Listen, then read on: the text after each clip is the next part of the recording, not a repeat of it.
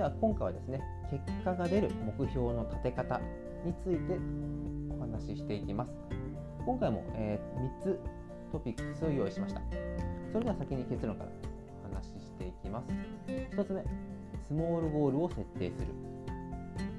2つ目具体的に目標を決める。3つ目リマインド。思い出す習慣をつける。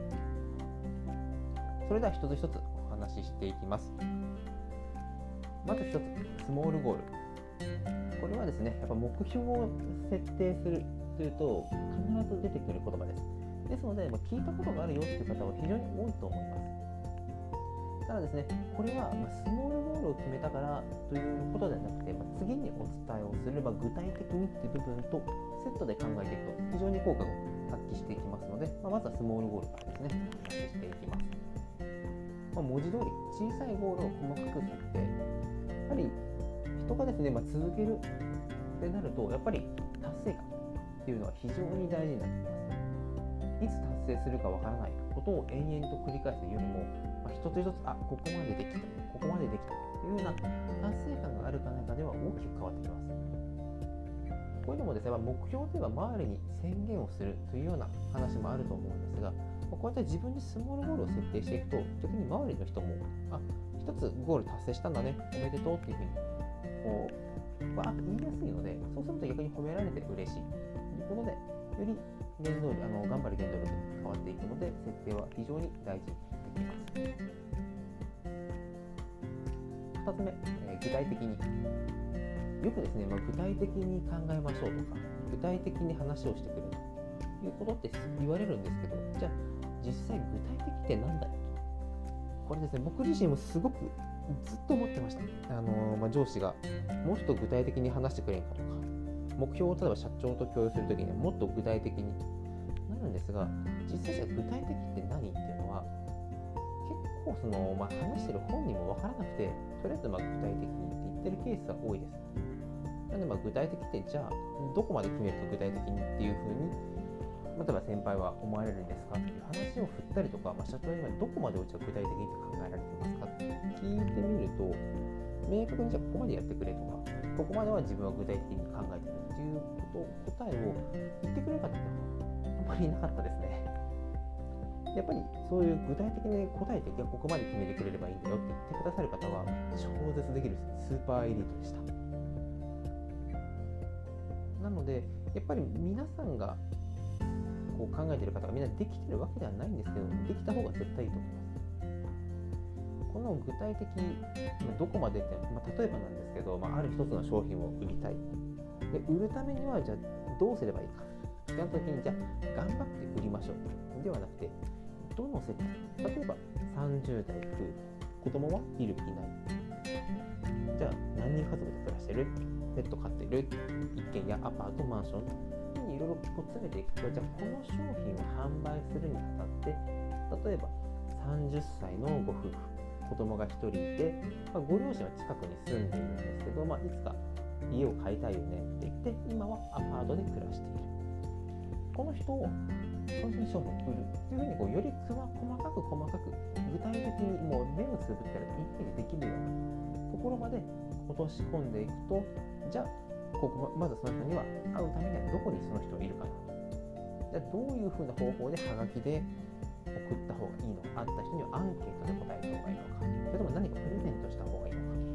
というように具体的に落とせば落とすほどこのスモールゴールというのはよりあの見つけやすくなってきます。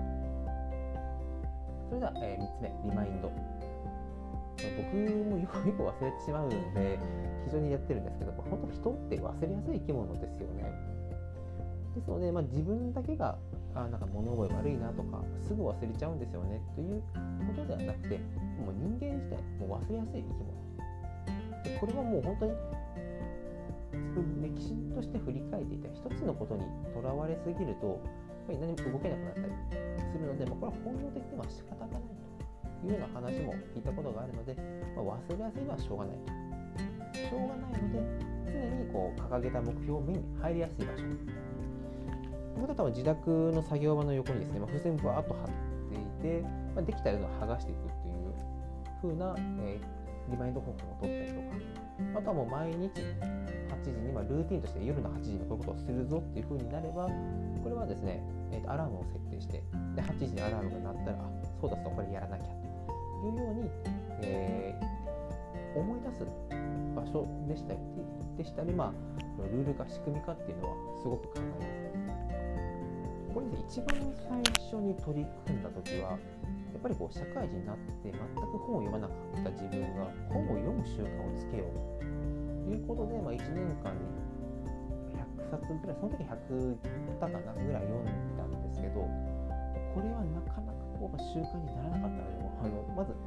トイレに本を1冊薄っぺらい本を置いたりとかあともう本当寝る時にベッドの横に置いとく。ということで、まあ、まずトイレに行ったらこのもう本当に薄っぺらい30ページ40ページぐらいの本を読む。寝る前に1冊本を読む。手に取る。というところから始めました。なんでやっぱ忘れないようにするにはどうしたらいいかっていうのは自分自身で結構うまくいったことを思い出していただければと思いますしどうしても思いつかない場合はこれは多分どんな方も通った道だと思うのでどうやったら忘れなくて習慣ができたってむしろ聞いちゃった方がいいかもしれないですね。